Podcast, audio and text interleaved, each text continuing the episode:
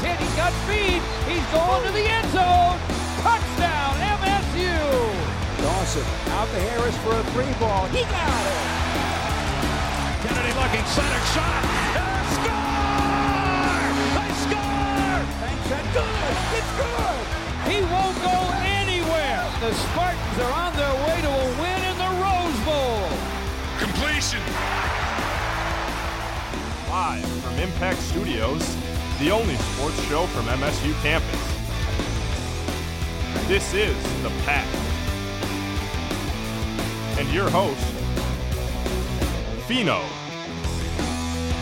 That is right. Your host Fino alongside. Hey, welcome to the Pact. Thanks for listening, everyone. We got a big show planned for you this evening. Michigan State Football Media Day was today. I was there since 12 p.m. today, Faith, and we were spending time over on the drive with Jack Ebling, spending time with Jack and Doug Warren and every all the media personnel. Had a little lunch there at the Huntington Club fourth floor of Spartan Stadium. Beautiful area. Never been up there, and I thought it was an outstanding facility and more importantly, an outstanding club. And there's nothing more I enjoy more than some nice clubs and some nice foods. And that definitely was um, one of them, one of the nicest one. D'Antonio press conference at two o'clock. It was very interesting. We'll talk about that as we'll talk Michigan State football for the first half hour of the show. And then throughout the second half hour of the show, we are going to talk about the Detroit Tigers. We haven't gotten a chance to talk with you folks since the trading deadline, so we'll debate about the Tigers rotation. Do they have the best rotation in baseball? Do they even have the best rotation in the American League? Sit tight, listen in. All ears here on 88.9 FM as we are going to take you all the way to the top of the hour, 8 o'clock Eastern Time, before the Asian Invasion Music Show will take you away there. But Faith, and I bring in Faith, my panelist here on the show. No Austin today, but we do have you, Faith, and happy belated birthday to you as you were celebrating a wonderful weekend away. Maybe not in Margaritaville, but in the next best thing, Traverse City. Yes, thank you so much. I'm happy to be back, though. It's good to have you back. Absolutely. I mean, it was a great weekend. I was with my family up in Traverse City, Mm-hmm. so enjoyed it on the beach, ran every day. It was awesome. Yeah, it sounds like you had an absolute wonderful time. I could tell by some of the pictures you showed me. It was really wonderful. I'm glad you spent a great birthday there as well. And the man behind the glass, as always, we got him back as well. John Yales, if I can recall too, you were up north, but even further north. And I swear the UP is civilization, right? Yeah, I, I was away up there this time. Where were you? Farther, uh, good hundred miles west of Marquette. Oh, so wow. So I, I was out there. I was So- completely separated for a good seven So- days. pretty much cheese country. You were almost in Wisconsin. Ah, not that far. Okay. I was still east of the Keweenaw, but How Okay. many hours? from East Lansing, Yep. uh, probably a good ten hours. Man. Put it like that. That's why I flew from home. up yeah and he flew home Oh, yeah. okay so let's just put that in perspective folks to get to my home in new jersey from east lansing 10 hours 10 hours and 15 minutes we'll call it 10 hours john yale's on the michigan or upper peninsula 10 hours to get back to east lansing yeah i will get on a flight back home as well john Well, from where I'm from in Monroe, like you can, if you're going in the UP, you can get to New York before you get out of the UP if you go that way. So which is unbelievable yeah, which just is think about crazy to think that we have that much land. yeah michigan has that much land and people forget michigan is just as populated as the great state of new jersey So, like I mentioned, we'll talk Michigan State football for the first half hour of the show. And the second half hour of the show, we'll talk Detroit Tigers baseball. As I mentioned, the first time we're sharing and talking with you folks since the trading deadline. We'll talk about the David Price acquisition as well as they play the Yankees on ESPN or Fox Sports Detroit. If you want to hang with Mario Impemba and Rod Allen, they'll take you all the way till that game is over. And I got a couple things to get off my chest. My guy, Max Scherzer, 13 and 3, 327 ERA, who still is the Tigers ace of this staff. This weekend, Faith, I got very acquainted with Tigers baseball. I spent it in Detroit. Fiesta Tigres. They were wearing the special Tigres shirts, celebrating uh, Latino and Spanish baseball heritage. What a great facility. They honored Ivan Pudge Rodriguez, a Puerto Riqueño, Puerto Rican. So I thought that was an absolute wonderful ceremony led by Dave Dombrowski.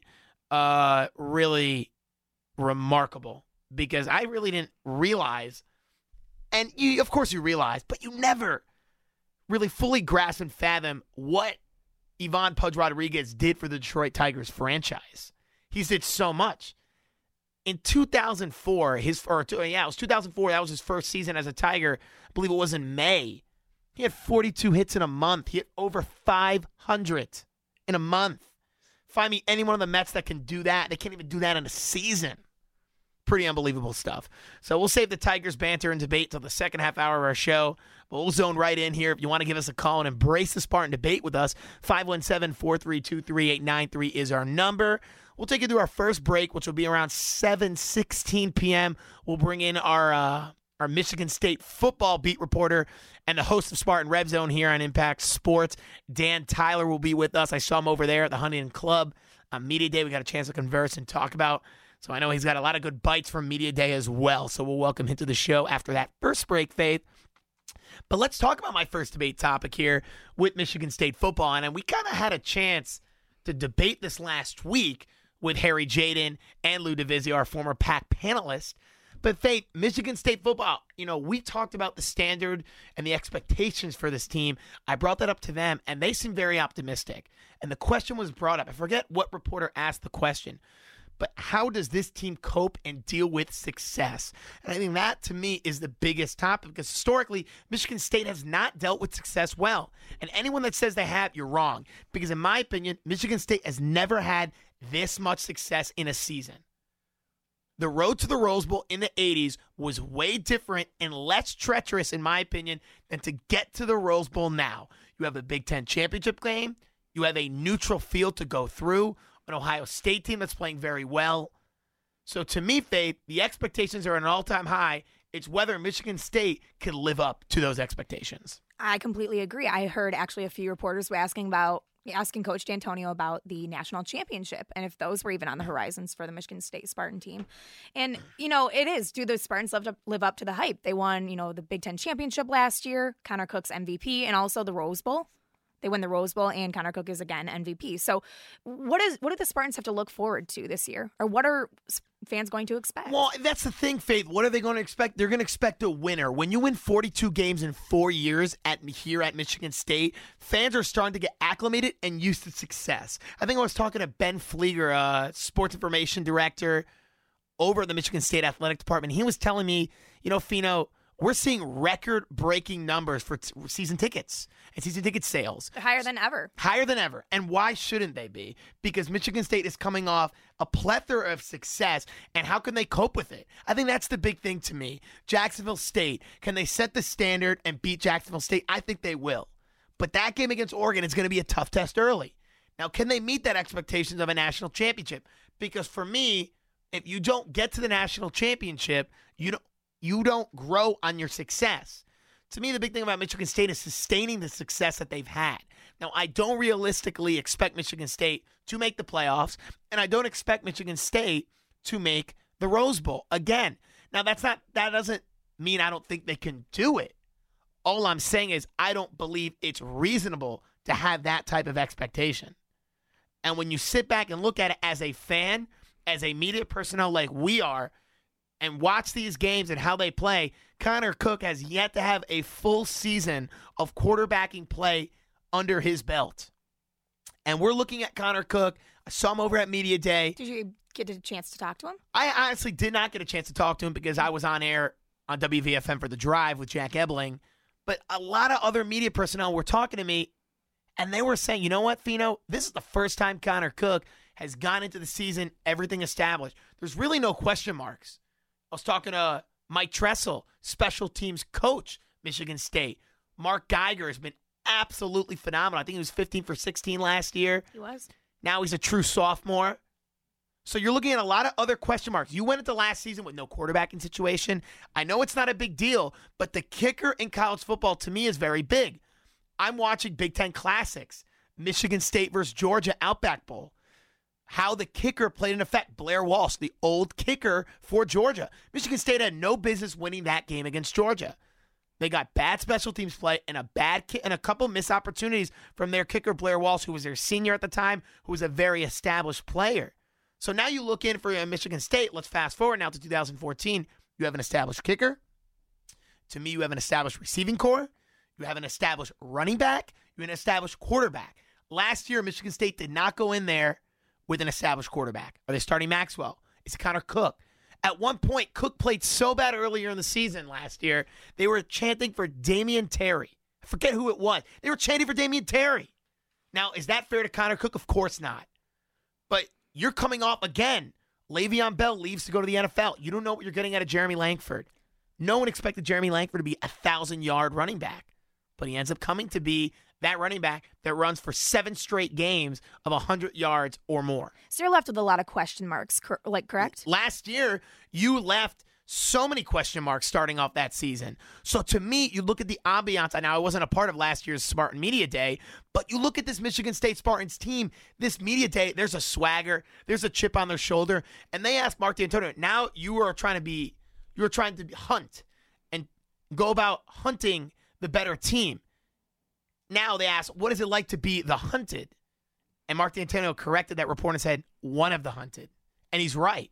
Everybody else is out there as well. You know, Michigan State's not the only team you're trying to trek after.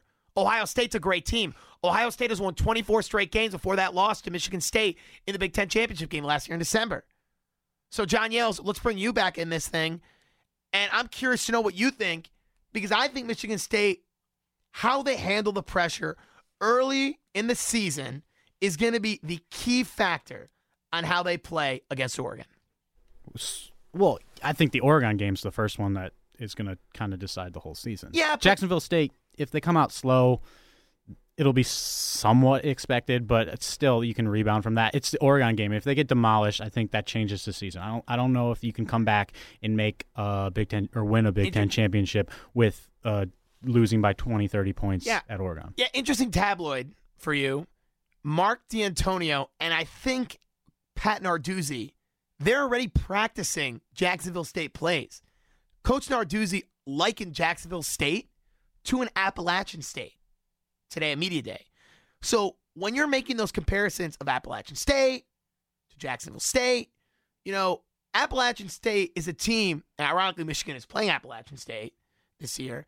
They're a team that, hey, they're Division One AA, but they can go out and surprise you. And Michigan State's taking nothing for granted as they should. Well, he's being careful so he doesn't get caught when they lose or something like Right. that, saying they're just going to walk over this team or whatever. So he can't come out and say, "Yeah, we're not even thinking about this team. We don't have to think about him." But it, it's just PR. It's PR, but you know what? I still think uh, Do you honestly think Jacksonville State will win the game? no, but I still so probably D'Antonio thinks the same thing, but he's being smart with the press. Well because he has a way better team. I would hope so. He doesn't think they would win. And if he said anything like that, then there would would actually chop- be news at the media. they the would chop day. him up, and he doesn't want that. When it comes down to it, John, when you really look at it, Jacksonville State is a respectable team in my opinion. I think Jacksonville State can go out and beat. I think they could give a team like Central Michigan a run for their money. I've been watching a lot of Jacksonville State. They could give a team of Dan Enos and that team over at Central. They can give them a run, John. They can give them a run. So I'm not saying that they're going to win. I'm just saying, watch out for this team, Faith. Is that is that a fair statement to make? No, it's a fair statement, but I also question who else does Michigan State have to watch out for? Obviously, On their Ohio State- schedule? on their schedule, absolutely. So you got Ohio State, you got Oregon. I know some people questioned uh, who else? Maryland, Rutgers. Pe- you know the people who are joining the Big I Ten. think, hold on. I think I think Maryland is just going to be a total joke. I I I, I mean, I think Maryland. what about the Rutgers though? I don't think Rutgers is going to be a joke. I think Rutgers is going to be a great team. And the only reason why I'm saying that is Maryland already, Maryland already always sets the bar way too high. Way too high, and they never can set that standard. So when I'm looking at it, I can see what Rutgers is going to bring. You know what you're going to get out of Rutgers. Eight bowl games made, or nine nine bowl games in eight in sorry, eight bowl games in nine seasons. I promise I can get this right. So they've made bowl games repeatedly throughout their somewhat brief career in the recent years in this decade. So they're doing a good job. Now Maryland is not doing a bad job either. They got to the military bowl last year. Kudos to Maryland. They're doing a fine job. But to me, you can't set the bar too high. I mean, for Michigan State, me personally, I'm thinking set the bar low. Let's say Big Ten championship. I'm going to expect that, and if they go bigger or better, then great. Yeah, I mean, look, fine. But to me, it's very easy So when you set the bar, okay? When you set the bar nice and low, when you when you out absolutely just outreach those expectations, oh, you know, succeed those expectations, it's going to be a great season in your eyes. But when you set the bar too high and fall short, aka Michigan Wolverines, when you set the bar so high and never come out to that level. Yes, Tom Crawford calling you out. Guess what? It's going to be a terrible season. And that's why Brady Hoke is on the hot seat. Because when you win a BCS game on a Sugar Bowl against a Virginia Tech team that realistically shouldn't be there to begin with, another topic, another debate, and you go out there and you win, you win 11 games that year, and the ensuing years from that have been somewhat disappointing, then you could see why your coach is on the hot seat. Michigan State does everything right. It's building blocks. It's building blocks. It's setting the tone. And that's what it comes down to. Is setting the tone. When we come back here on the pack, we'll continue to debate Michigan State football. We'll analyze their debate in a little bit of a depth chart, and we welcome Dan Tyler here to the show, a WDBM MSU Impact Sports reporter. Stay tuned here on the pack here on WDBM East Lansing. You're listening to The Pact on 88.9 FM, WDBM East Lansing.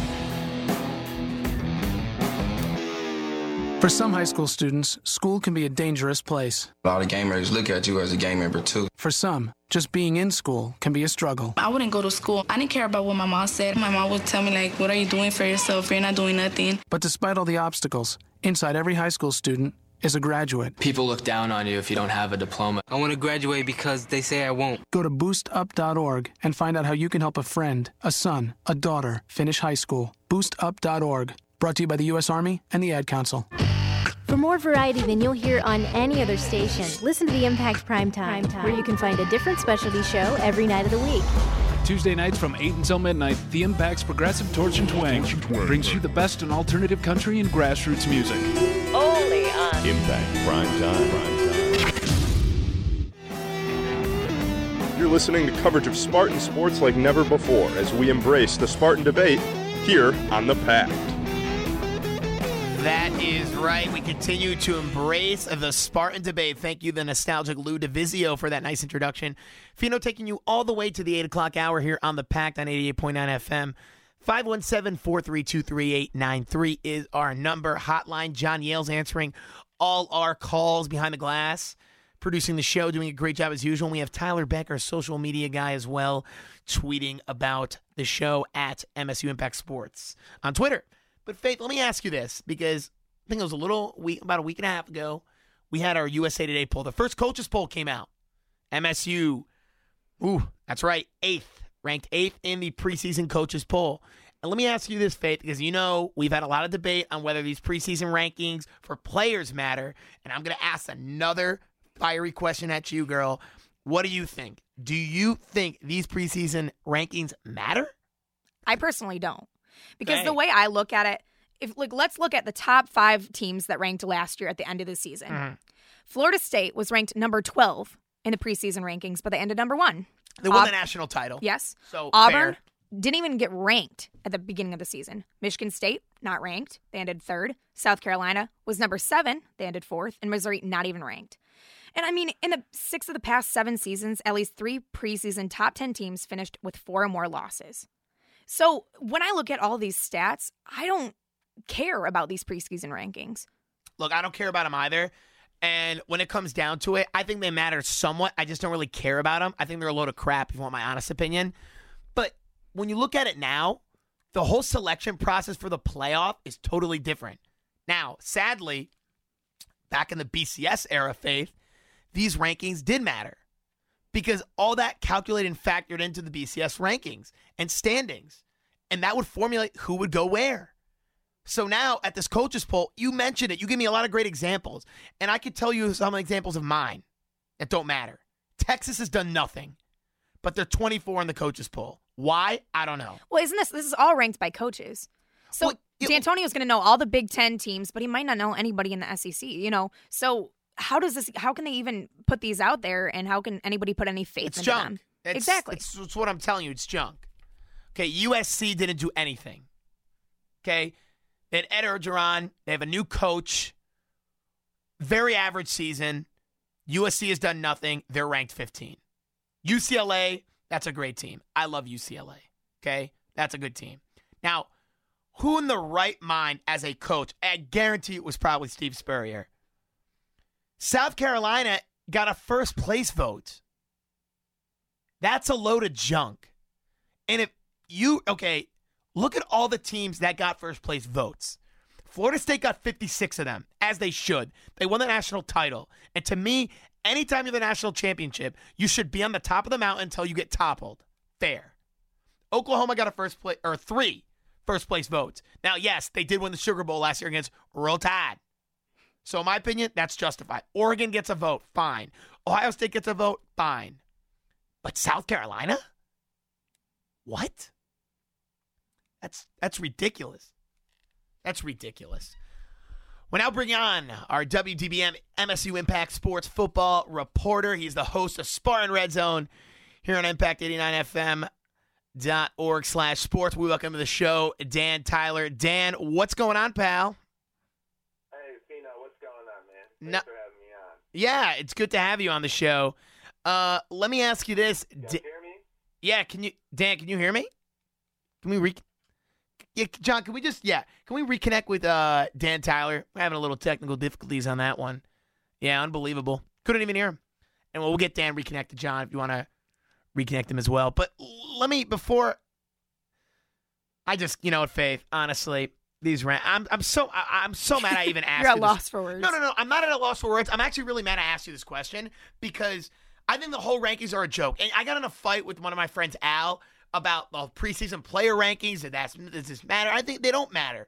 And you could see Coach Antonio doesn't really care about these rankings. He doesn't care about the flattering. I think he was asked a question by Hondo Carpenter at Spartan Nation. They asked, and Hondo asked Coach Antonio, Coach, you were voted by the players of the Big Ten the one coach they would all love to play for. How do you feel about this and going forward? You know, Coach Steve, very diplomatic. Look, that's very flattering, but they're not my kids. They're not the guys that I play for. Play for me, rather. He only cares about who's playing for him. Exactly. Who is wearing the green and white? And that's what they care about. So I don't know if you folks care. Feel free to call in and debate. 517 432 3893 if you really think these rankings matter. But you could see what Mark D'Antonio thought about, oh, he's the most flattering and they'd all love to play for Coach D'Antonio. Yeah, I would love to play for a coach that just won a Rose Bowl as well. Because no one wants to play for Urban Meyer. Let's be honest. I don't like Urban Meyer at all. Urban Meyer, let me ask you this, Faith. Urban Meyer, now he coached at Utah, very successful at Utah, very successful at Florida, very successful somewhat at Ohio State. Wh- what is his legacy? What is his legacy? If you had to, if you had to ask Urban Meyer, what is one school that represents you? When you look at Mark D'Antoni, he would most likely say Michigan State. He would say Michigan State. I think he would as well. But you look at this guy, Urban Meyer. This guy, the, the coaching carousel in football is ridiculous. In college football, especially. And you're looking at Urban Meyer, and he's won national championship with Florida. Tim Tebow, very successful. But to me, he doesn't have an identity, which is why everyone is so surprised that Michigan State is stealing these recruits from the Ohio States. No, no, no. Urban Meyer doesn't have Urban Meyer does absolutely not have an identity. And that's my problem with Urban Meyer. There's no identity with him, Faith.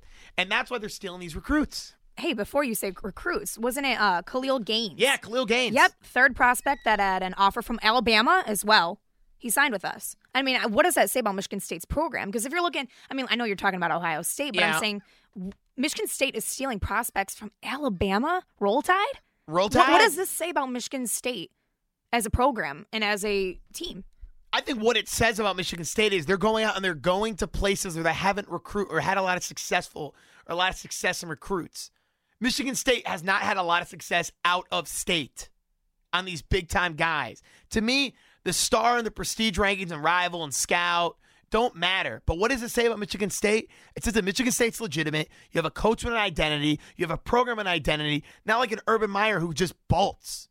Gaines, I believe, was ranked a three, Three star. Yeah, Three star. But even he said, you know, he said don't pay attention to it because Well- you look at Darqueze Dennard, that was, I believe, a three star as well. Kirk Cousins was a two star. Exactly. So you're seeing all these players that Michigan State's, you know, takes and that nobody really else is looking at, and they make them into all stars. Yeah, there's no doubt about it. Well, John, did we reconnect with uh, Dan Tyler? Is he on the line? Yeah, we're gonna try to see how it sounds. If it's not good, let's just drop it. I think I, it's got to sound good. It's got to sound good. You know, You let's gotta play- believe. You got Mets. That's the Mets sl- slogan. You got to believe, and we got to believe we have Dan Tyler on the line here with us. DT, can you hear us now? Yeah, I'm all good over here. Can you guys hear me? Yeah, we got you. Then you were left on speakerphone for whoever was using the studio last. Oh, excuse me. We apologize that to our listeners as well for the bad sound quality, but we hear you loud and clear, DT. And Dan Tyler is our WDBM MSU Impact Sports lead football reporter. He is the host of Spartan Red Zone here on impact89fm.org slash sports. DT, what did you, what are some things that you got out of Media Day, Michigan State's Media Day, from being there at the Huntington Club? Um, you know, the biggest thing that I took away from it, and it's it's the same thing I've been taking away from everything I've read and heard from the guys in the off season is that this team really has their mind in the right place. Um, something that Dantonio has been preaching this off season is, is handling success, and I can tell that from Dantonio all the way down to the rest of the coaching staff and the players, they've really bought into that mentality. A lot of times, you know, you'll see a team that reached the amount of success that we did last start to feel themselves a little bit too much in the in the following season after that. But you know, these guys really understand that that was just a stepping stone, and they're trying to move on to bigger and better things this upcoming year. Dan, you could see that when you know you and I we were sitting there, we were listening to Mark D'Antonio at the at Spartan Media Day today, and you could see that there are bigger aspirations for Michigan State. There are higher expectations than ever. And I think the big thing is how to handle that success. Curious to know what you think about if Michigan State can have attainable, constant success this season. Uh, I really do. Um, you know, they got a they got a great winning formula going on there. This um, these these past you know four or five seasons, really things have been really turning up for them under under Mark D'Antonio, and I think the talent's there. The schedule, other than you know, at Oregon is tough. But other than that, things are pretty favorable Yeah. for us. And you know, these guys got a taste of winning. You know, they're not going to just back down from it now. So I really think that last year was in the past, and this year they can do bigger and better things. You know, Dan, I have a question. I'm looking forward to this 2014 season for the Spartans, but you're putting back that defense together. You don't have that Darqueze Dennard, Max Bullough, Denicos Allen. Yeah, you do. You have to replace six starters here, but you've got Curtis Drummond coming in, Trae Waynes, Shilique Calhoun. But my question is, is do these guys have enough experience to fill these holes from the, you know Dennard, Bullough, Allen? Do they have enough experience, or is there going to be a kind of a drop off there on the defensive end? Um, you know, I think that's going to vary a little bit uh, on depending on position unit. Um, there are guys obviously have great experience, like a lot of the guys that you mentioned. Um, someone that, that flies under the radar a lot that I think deserves a little more credit is the defensive end playing opposite Shilique Calhoun, Marcus Rush, who I believe Yeah. is, is set up is going Four-year to starter. break the MSU record for starts this upcoming year. Yeah, he's four year starter. People forget this guy Marcus. Yeah. This guy Marcus Rush started as a freshman. It's pretty yeah. Marcus Rush is, you know, he has more experience and and knowledge of the system. One could argue maybe even than Max Bullough did last year. Although Max Bullough was a little bit more the center of that defense, kind of the quarterback of the defense. Marcus Rush has been under Narduzzi for his whole Michigan State career, Yeah. and he's been playing almost every single game, starting almost every single game except for one, I believe. So there will be experience there. There also is some decent inexperience. The linebacking core is is really the least experienced group, I would say, but still there's a guy there at middle linebacker like Taiwan Jones who's seen some starts, uh, is in his fourth year coming up in the system and and you know, he can really help lead some of those younger guys like Darien Harris, Ed Davis, even uh, Max's younger bro- brother Riley on that uh, that linebacking group. So Yeah. Experience will be a little bit of an issue early, I think, and it's tough that you have such an early game like the one against Oregon to kind of throw some of these younger guys into. Uh, I think there's enough experience to help get them through it, and, and certainly enough talent to help get them through that as well. We're talking with Dan Tyler, host of Spartan Red Zone here at Impact Sports, WDBM East Lansing. And you know, Dan, I'm I'm looking here at the media guide they gave us over at Spartan Media Day, and I'm looking at Marcus Rush's stats, and you know, one doesn't forgets to realize how many games he has started. He's played at 41, started in 40 games, and you alluded to it. He will break the record in starts this year. You know, the guy has 71. That's right. 71 games or tackle for losses. Whew, 117. And it's just unreal when you look at these stats. It's just totally unbelievable, John. I got a question for you, Fino, and also Dan. Um, Sorry, I got caught up reading the stats. What am I, chop liver over here? You might no, be. Well, fa- you weren't there. I'm asking for people who were there. Um, what do you guys think was like the most valuable piece of news that came out of media day? Because I've always been under the assumption that these media days are, it's a little PR. It's everyone's excited is. that It's a football's little coming up. It's but it's schmoozing. It's the second practice. Like no one really Third. knows anything. All right, third. sorry, out of 300 or whatever. Um, so what was the most valuable piece that you guys heard? Either like a quote or something Uh, from someone. I'll tell you this, and I'll tell you what the the most valuable piece for me. And I know it's it goes it's a very repeated stat, but to me it's how focused Coach Narduzzi and Coach D'Antonio said this team is. Because they said earlier this spring, Coach Narduzzi was not happy with how unfocused and undisciplined the team was. And he said this team has been a, has gone a long way, and he's finally starting to see that this team is locked in and focused. So to me, and I saw the interview with Kurtis Drummond today on the drive, that guy is locked in. And I don't know about you, DT, but to me, Michigan State, I got out of that that they're focused, they're locked in, and they can make a lot of people pay by their great play this season. Yeah, you know, I definitely got to agree with that. Um, these guys have all built into the system. Uh, they really have. They've bought into the system as well, and you know, like you said, that's the perfect way to put it. They're locked in. They they obviously loved what happened last season, but more is there to grab, more is there to take, and they've always Yeah. had a little chip on their shoulder, being the less talked about team. A lot of these guys are the less talked about players. I heard you guys talking a little bit about stars and recruiting rankings earlier. Um, you know, there's a lot of these guys that were two, three stars being passed up by some of these teams that they're going out there and beating. Uh, my favorite piece of information I took from it, you know, there's a lot of stuff that you've heard a lot through the off season. Something I I found out just talking offhand, like off the record with some of the guys. I was asking them what the new song is going to be in the locker room Yeah. after the big wins and stuff. What is um, it? No I heard flex zone. unofficially this is uh, now it's the summer, but I heard they're throwing out the song uh, "Money Dance" by Bobby Shmurda. Okay. He's coming up, new guy in uh, out of New York. He got famous off of a funny vine. I don't know if you guys seen it. I've not like, seen throws it. his fitted hat in the air and just starts grooving. Um, So so that that unofficially, as of now, I've heard is the new locker room What, so song. let me let me get that again. What is this song called? Shmoney Dance. So it's like money, but Shmoney- sh at the beginning. Shmoney Dance by who? Bobby Shmurda. Okay. We got this. wow. All right. We'll leave you with it that. out. It's maybe not. Maybe don't put it on the air. If you know what I mean. But Yeah. check it out at your own discretion later sometime. It's a good song, nice little jam. I can see them rocking out in the locker room. All right, to right, it. now, but you know what? Whatever brings them success, Dan. Dan, thanks so much for calling in and getting uh, the little report from you from Spartan Media Day over there from the Huntington Club at Spartan Stadium. Dan, all the best. We look to talk to you soon throughout the season. All right, for sure. Thanks for having me on, guys. You got it, DT. Thanks so much.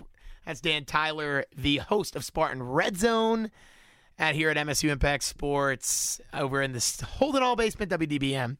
We're going to take a quick break here, though, on the Pact. When we come back, that's right, we have Tony Garcia, our lead baseball Tigers reporter. He's the host of Tiger Talk here on WDBM, MSU Impact Sports. We'll bring him. We'll talk about the David Price trade. I know we've been trying to do a podcast for a while. So guess what, Tony? We're going to debate on the Pact live right after the break. Keep it here on WDBM East Lansing. You're listening to Impact Exposure. For more variety than you'll hear on any other station, listen to the Impact Prime Primetime, where you can find a different specialty show every night of the week. Friday nights at 10 p.m. Get ready for the Mechanical Pulse, where we're spinning all the house, trance, drum and bass, electro, ambient, and remixed music you need to get the weekend started. You'll hear live interviews and DJs spinning straight from the Impact Studios and the best new music on the scene. So tune in every Friday night at 10 p.m. for Mechanical Pulse. Only on 88.9 The Impact. Have you ever considered donating your blood? If not, perhaps you might reconsider. By the time this announcement is through, 15 new people will need blood. In fact, blood is needed by one in every 10 hospital patients, and there is almost always a shortage. There is no substitute for human blood. It cannot be manufactured. It can only come from those willing to donate. To learn more or make an appointment, visit redcrossblood.org. Reconsider blood donation. It's about life. Now back to Impact Exposure. That is right. Impact Exposure. The Pact. Your host, Fino, taking you all the way to the 8 o'clock hour. Yep, that's right. Fino with Faith. John Yale's behind the glass. And we welcome in studio, not over the phone, no mechanical, uh, upsetting news. We welcome Tony Garcia, the lead reporter for Tiger Talk, Tigers Baseball on the Pact here. Tony, how are you?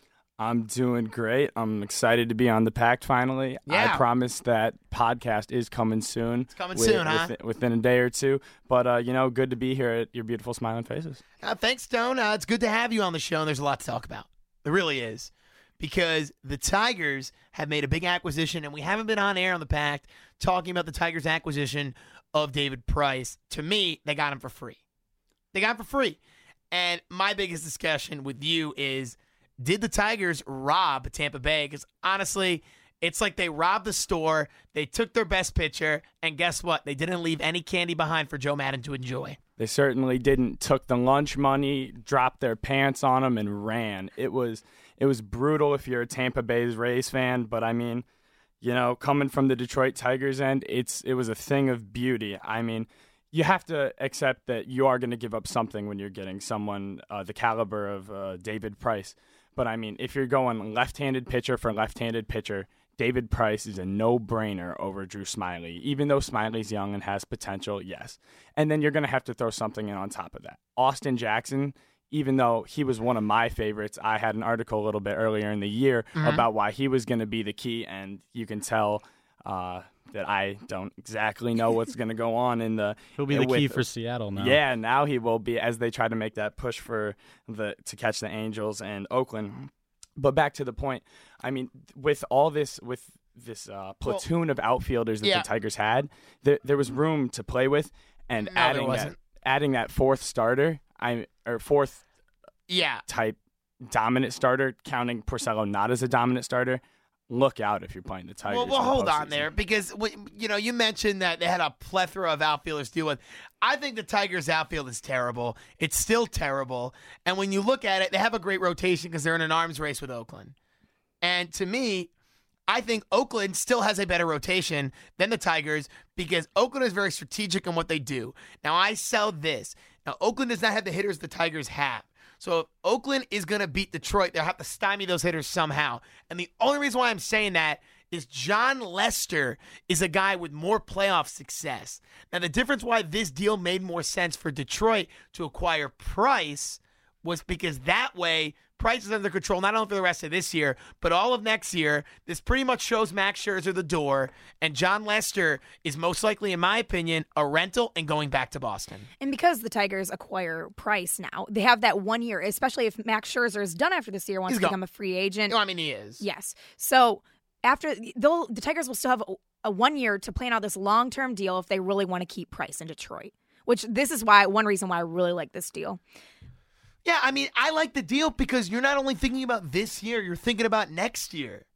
And I believe with with David Price, what I've been hearing is they're looking to offer him the exact same six year, 144 million dollars that they were looking to offer to Max Scherzer. And he'll shut They that have the money for it, And he'll shut it down. You think he'll shut it down? Yes, because he, he's dude. He's the second best left-hander in baseball, hands down. Who is better than him? Well, Clayton Kershaw. forget Kershaw. That I, that's why I said second best. Who is better than him? Not including Clayton Kershaw. No one. He's absolutely the best You in the American League. South- people people are talking about Jon Lester as this as this huge impact He's- trade deadline. He's huge. I, I mean, in the World Series, his his best uh, his .43 ERA is the best all time in the World Series. He- I don't know the minimum pitcher. innings uh, pitch that you need, so he is a big time playoff pitcher. But if you're looking at the at his numbers against just teams like the Tigers, I don't see what people see. I don't see him He's as a, as a. David Price, Chris Sale, I'll Clayton take- Kershaw. No, he- he's a he's a Quintana. He's having a career year right now. He's the Joe Flacco. He's gonna have. Oh, a get career- outta here. He's having a career year at the perfect time, so he can get traded, and then he he he looks great, so he'll get a payday off of it when he's basically a mediocre, above average starting pitcher. Are He- we are we seriously saying Jon Lester is having a career year? Are He we, is. He is. Look at the numbers. His, Um, his That's the whip is reason. all he- time. Go for it, John. No, I'm just no, saying he, he's no. he's having a career year. That's No, the reason he got traded. That's why Oakland Oh, picked him up. No. And he's going to get a payday because having- of it, but he's he's, not- never going to live up to this year again. Stop. He's not having a career year because you look in 2009 when you want to, or 2010, I should say, 19 and 9, 3.25 ERA, and 225 strikeouts. Let's look at more recent years. Okay, but that's still faith. That is the question was is Jon Lester having a career year? And that is not a career year because right now he's 11 and 7. Yes, he has the ERA to prove it. He does not have the strikeouts. So no, in my opinion, he's not having a career year. I think wins and losses is not a a, a big stat, and it's not a big stat. He's having a good year, not a career year. Before we say this guy's having a career year, let's wait before the season is over. All I'm saying is, in the playoffs, Jon Lester is great. Lefties are a premium, and he's lights out. All I I can't I can't let you can't let you just take this stand because What do you mean? the, the, What do you- define, you- uh, the term career year is Having the best year of your career. Okay, yes, but I mean, but there's a, there's a there's a scale. It's not black and white. There. So what are you saying? His bet he has a two five nine ERA. Great. The be- the best he was ever before that was three two was three two five. That's not even close. Yeah, and he's his career ERA is three six four, and it's two five nine. That's over one run a game less. His strikeouts might not be up, but fine. His home runs, he's only given up nine home runs this season. We're over two thirds of the That way year, through the season. That He's- year, he gave up 14. That year that I said he was having a career year, he gave up 14 home runs. Same pace. I, will bet. Yeah, no, no, no. The pace, eh. You know, I will bet you, Tony, that he will give up more than 14 home runs this year. In this year, Jon Lester. I, I've heard you. I've heard you put a lunch on things with Faith. Do we have to do this live? do we need to? Do we no, need to no, put a you don't lunch get. on this? You don't get a lunch. Okay. You don't, no, no lunch. Be- I don't make bets. Must I'm not mo- be confident, you know. Yeah, that's what I'm saying. Ooh, You know what? this is a challenge. You know, I, I Got eyes coming from you all over. Wow. Fine, we could do the lunch wherever you want to do it. We'll do the lunch. I guarantee you. Yeah, we can shake hands. We're shaking here. on it, everybody. Okay, it's legitimate, everyone. You didn't see the handshake, but when it comes down to it, I will promise you, Jon Lester will give up more than 14 home runs. And if he gives up 14 home runs, I still win. So I guess the question here for me, I, at least I want to ask you guys, is how does Jon Lester compare to David Price? So David Price is now with the Tigers. So comparing the two, The strategy is different, Faith. Okay, that's the difference. When you look at Oakland, the Tigers still made the right move. I'm not saying they made the wrong move in acquiring David Price because they're acquiring him with a pitcher with a chance to improve your chances of winning a World Series this year and be under team control next year. Okay, Oakland is going with a different mentality. They know they can't offer teams $200 million. Their owner doesn't do that. They have a different philosophy. So they're just going in trying to win the World Series now. Because you're an Oakland fan, if you don't win the World Series this year, you're not winning it. Because that's the way Oakland's built. You hit the nail on the head with that one in terms of long term versus we versus we gotta win now. We see our window of, of opportunity. But if we're comparing David Price to Jon Lester, in my humble opinion, I believe it's like looking at apples to oranges. No. David Price. I'm sorry. I'm sorry. I, I don't like Lester. I love Price. David Price leads the major major leagues in innings pitched, 170 and two thirds. He also leads the league with 189 strikeouts. Those two are never correlated. Usually innings Listen, innings Tony, Tony, you're giving me a headache. John, do you have Advil? Because Oh No, I have I have some stats to maybe help you, Fino. okay, Um, the thing about David, yeah, he's great in the regular he's like a, season. One- what's he in the postseason? Like a He's- five ERA, five he's two, three? terrible. He hasn't had a lot of experience. What's his and experience? He has he's, He's- one he's in pitched in a four World with a 5.06 ERA, and he's zero and four in f- with a 5.81 ERA in starts in the in the Look playoffs. at Justin Verlander stats in his first two World Series and, Well, and versus, that versus first last World three Series- post, postseason. that first. World Series in 2008, he was just a closer. He was a rookie. He came in. 2006. No, he's No, talking about Price. Oh, he's talking about David Price. Price. Oh, you're talking about, Price. I thought you were talking about he- Verlander. No, no, no. Price in 2008, he was Yep. just a hard throwing rookie who came in. He got him to the. a If you remember, he, he skips helped. AAA. He's he's 20 years old in that. That's what I'm saying. So it, they're a little weighted stats, but he is not very good in But the playoffs. look at the games he started. They've been terrible. yeah, he's 0 4 starting in the Ju- playoffs. And, and they want to move Justin Verlander to the bullpen. And Justin oh, Verlander is the don't. okay. I'm We not have to saying move one of 'em. I'm Get just me saying you're going to move Porcello. Everyone knows that 100%. because you just have no choice. Yeah. But when you look at it, they want to talk about Justin Verlander's your worst starter. No, he's not. Not even close. The Justin Verlander in the playoff has done it and has won Cy Youngs. And when you look at who has a better rotation, I think as a whole, it's Detroit. But Oakland's strategy is different. Jon Lester is going back to Boston at the end of the season.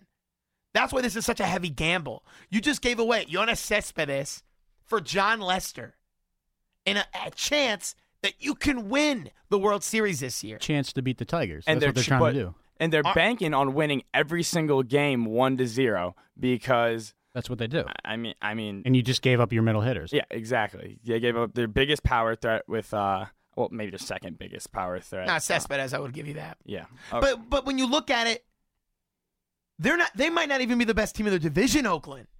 Look at the Angels. Well- 66 and 44. That team is built totally differently. All offense. What if you can't stymie their offense? I don't know if Detroit can beat Oakland in a series. Oakland or Los Angeles. Both. Who would you? Who? Now I want to. I have a question for you. Who would you rather see if you're Detroit? Who would I rather face? Yeah, Oakland or LA. Probably Oakland.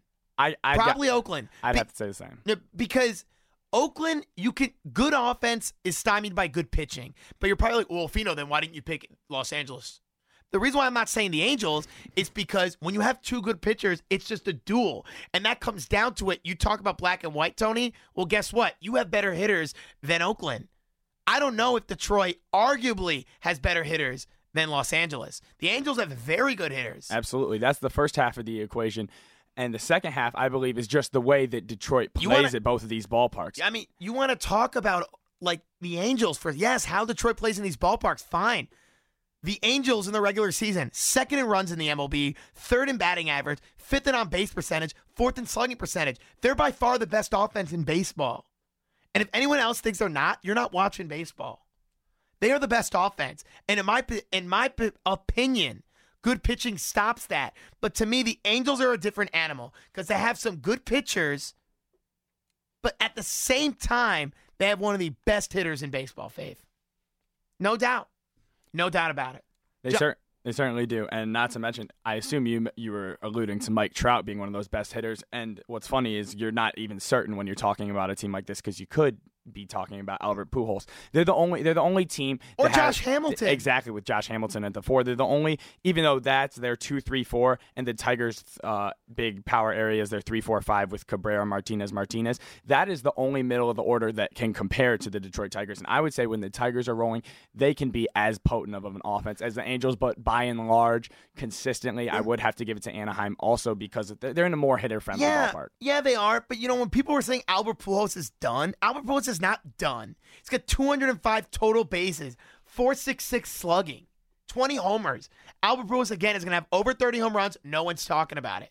Josh Hamilton has been oft injured, but he will be big if he's healthy. Now that's a big if. Fine. Josh Hamilton is the X factor for that team, and I've been saying it since he got So, traded uh, there. Yeah, yeah, and and well, he signed there. And then- Excuse me. yeah. Thank you, thank but the thing is, when it- you look at it, it's a crapshoot, John Yales. You don't know what's going to happen. It's an arms race. But to me, the American League is so stacked. You don't know where the dominoes and chips are going to fall. I think it's it's going to come down to Oakland. I think they're they've had our number, and I think it's going to be us. Yeah, they've had Detroit's number since the last two years, since 2006. They've been trying to get us. They went out and got Lester. They gave up Cespedes. I think they're going all out, just like we're trying to go all out. Like you said, we might be a little smarter about it, setting ourselves up for next year. But Which is why I love but we're, what they're doing. We're both doing the same thing. We're going all out for a World Series this year. Or all- Oakland might just be going all out to get to a World Series. We're going all out to win one. I'm swinging it back kind of towards the Tigers, like you're saying. But um, you, I do want to bring up the article that you wrote. You wrote it a little bit earlier in July, but you wrote about how Austin Jackson would be the key in the future to Detroit. And, you know, obviously they lost out on Austin Jackson, uh, highly regarded minor league shortstop Willie Adams, um, uh, Drew Smyly. So looking at these guys, though, I just had a question for you as in, out of those three guys, do you think Detroit lost out on Austin Jackson the most, or That's actually a really good question. I would, Stumped. I would say I would say no. I would say that Smyly was probably a bigger loss, even though I had that to say about Jackson, because I wasn't saying necessarily long term that Jackson was the key to the Tigers, but more on a day to day basis, he he was he was the catalyst when he was in the offense. As Jackson went, the Tigers went, and I mean the numbers were overwhelming in that regard when he was leading off and he he was hitting over 300 the tigers had like a like a 670 win percentage and when he's in the middle of the order they were a game or two under 500 he's hitting uh, under the mendoza line which is 200 Uh, it, it was it was terrible that being said drew smyly was a left-handed pitcher who could either be a bullpen pitcher or a starter, depending on the situation you needed him in. And and he was young and had some good stuff. And I agree with that. I mean, Jackson, great outfielder. I mean, no, you know, nobody's doubting that. Um, veteran, except for you know, his contract was going to be up in 2015, so he's going to hit free agency, and obviously he's going to want that spike of money. Um, and so I really don't think that Detroit was going to hold on to him. I think at that point they were probably going to let him go. Uh, but like you said, Smyly, he's a young guy. Tigers drafted him, really developed him, and he's performed nonetheless. But you know, my thing with Jackson is that he struck out 699 times in the five seasons at Detroit. And that's more than any other Tiger. And obviously, that's going to hurt you big time. If you can't score those runs and if you keep striking out, I don't see why you're there. Well, the thing is, is Austin Jackson to me was just a story of a well, it- he was just a byproduct of. I think Detroit wanted to keep him. I just thought, look, they got when it came. Look, Faith, You got to give and take. I mean, it's you're obviously wheeling and dealing here, so obviously they had to give him up for price. Yeah, yeah, you had to give him up for price, but I'm just saying for what you gave away, you don't have a backup plan, which is why you're showing you're going all in, and this is why Dave Dombrowski texted uh, Billy Beane and joked, "You have one minute to quiet Chris Sale." Yeah, but I want to get back. The one guy you're forgetting is Willie Adams, the 18 year old, and I just wanted to kind of get your perspective to An get 18 year old. I know everyone has their perspective on prospects and stuff like that, but what I'm trying to get at is we gave up our number four or number three and number four to get Soria, and we just gave up our number five to get um Price. Is that a concern? Do you guys get like that's three of our top that's three of our top five of a weak no. farm system. Guys, I'm so over prospects. Like you guys don't understand because you're not Mets fans. Like the Mets just talk about oh how they have the best prospects. Who cares? Cubs have had the bo- best farm system in the league Who for like cares? 10 years. Because when you're Detroit and you're built in this position where you can buy and acquire talent in the free agent market, I don't care about the products and I don't care about the prospects. You go out there and try to win the game. I think you saw that from Tampa too. They wanted a legitimate starter in Smyly rather than a couple young guys that they could have got from somewhere Well, else. Well, and when it came down to it, they couldn't afford to keep Price, and they were doing what they could to keep and acquire someone that is MLB ready that will hold that spot in the rotation. That's what I mean. They wanted someone No, I'm ready. with you. They didn't like Tampa usually will Yeah. take those projects. They'll take Wil Myers. They'll take those guys who will turn out in three, four years maybe. But this time, Listen. I think they wanted a legitimate guy who can go in and pitch. Tampa will be fine. Don't worry about Tampa. Tampa is very smart. If there's one team that's smart, it's Tampa Bay. I mean, here's the thing though. Some prospects do turn out very well and some don't. I mean, yeah. Tigers traded for Miggy, who was a rookie at that time. You know, they traded one of their prospects who ended up being nothing. Andrew Miller. get like three of Miguel, them. Yeah, we can we get Miguel Well, Cabrera. whoa, whoa, whoa, whoa, whoa. When they acquired Mel- Miguel Cabrera, he had a many. He he was established for a couple seasons. Yeah. Okay. Okay, so I that's that's totally different. So you know Miguel Cabrera, if I can believe, he was his rookie year was. And I'm going to check this up real quick. His rookie year was the 2003 season. It was. It was. So he went. He's already been to the World Series. And he won it as a rookie. So Miguel Cabrera, keep people forget, he has one. So Miguel Cabrera was very established when they acquired him. And the funny part about it is he's already played on the Marlins for five seasons. And that being said, when Detroit acquired him, he had four straight season faith. All right, of so I over stand 100 RBI. corrected. No, no, no, no, no. I'm not trying to prove you wrong. I'm just saying this is a guy that's proven and really done it. And he's one of the best hitters in baseball. He was proven that he was a legitimate MLB player, but he wasn't proven to be a perennial All Star, and it was worth what are, you giving ta- up. what are you talking about? He's made the All Star game four years in a row before they acquired him. No, but I mean, like he wasn't the Miguel Cabrera that they thought. That's why we No. could give up Cameron Maybin, Andrew Miller, Mike Rabelo, those types of people for all these names no one's ever heard of anymore for, For Miguel Cameron Cabrera, the Maybin only name that anyone in. Detroit knows. He was terrible. I got I got to go back to something because Okay. I'm because I'm still stuck on everyone and and I mean I do mean everyone using the using the phrase that uh like that it's all in and that World they are- Series or bust. they are all World, in. World Series or bust. And I don't think is- they are. Can do do we remember that guy uh, a year or two back by the name of Prince Fielder? That was a two hundred and fourteen million dollar all in World Series or bust pedal to Which the metal. was. This is it Which type it- move. which it was.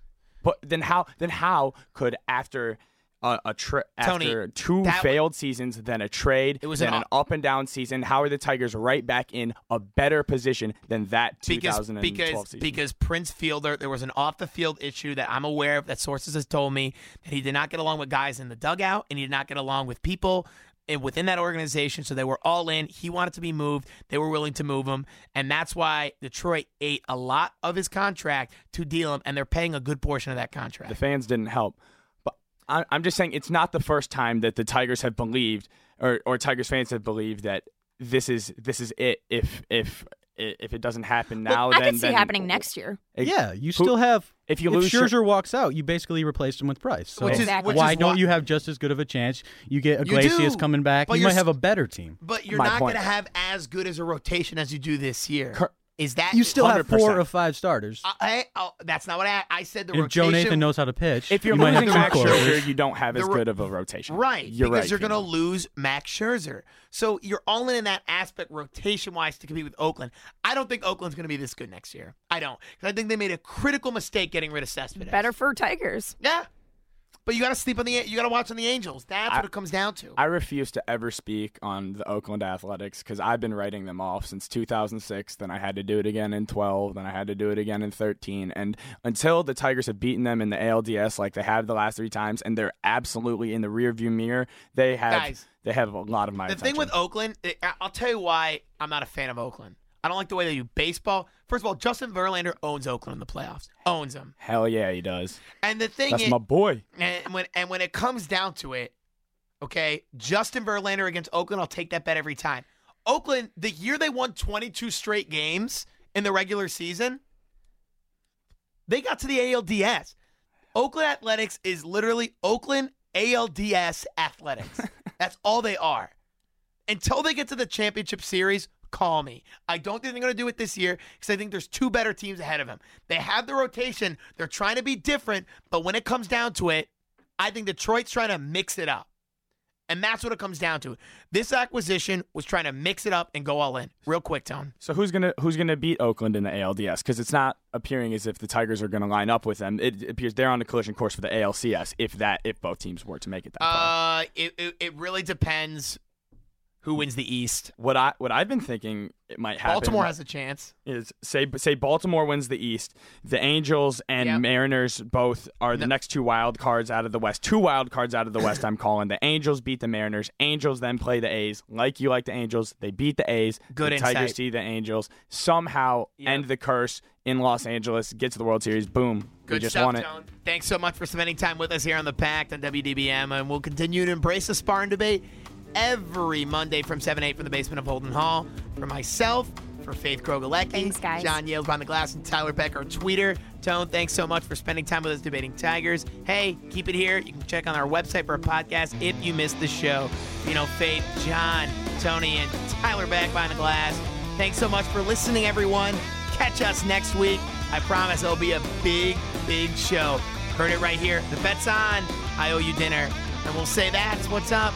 On the pack, 89 FM. Catch you next week.